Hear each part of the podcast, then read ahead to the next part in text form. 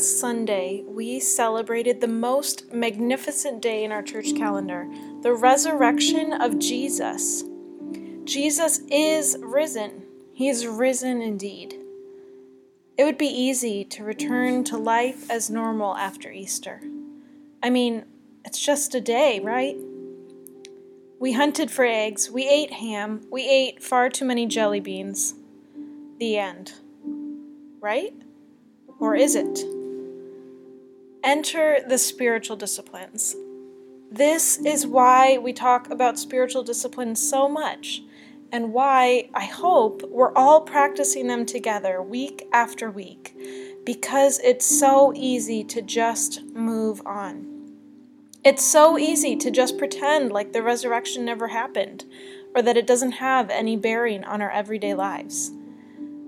But Jesus did rise from the dead, and his resurrection will have incredible bearing on our lives if we position ourselves for the transformational work of the power of the Holy Spirit who raised Jesus from the dead.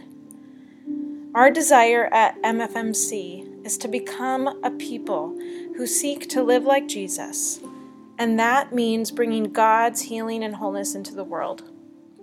Guess what? One of the most basic ways we can do that? By practicing the discipline of controlling the tongue. Adele Ahlberg Calhoun writes Healing and blessing others with our lips is one way God heals our worlds. So this week, let's begin by observing how we actually use our tongues. Pay attention to how you use words this week.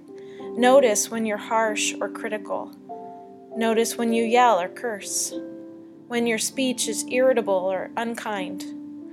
Notice when you speak of others when they're not around. Notice how you try to control or manipulate conversations. Next week, we'll explore more about how to partner with Jesus to bring healing into the world by controlling our tongues.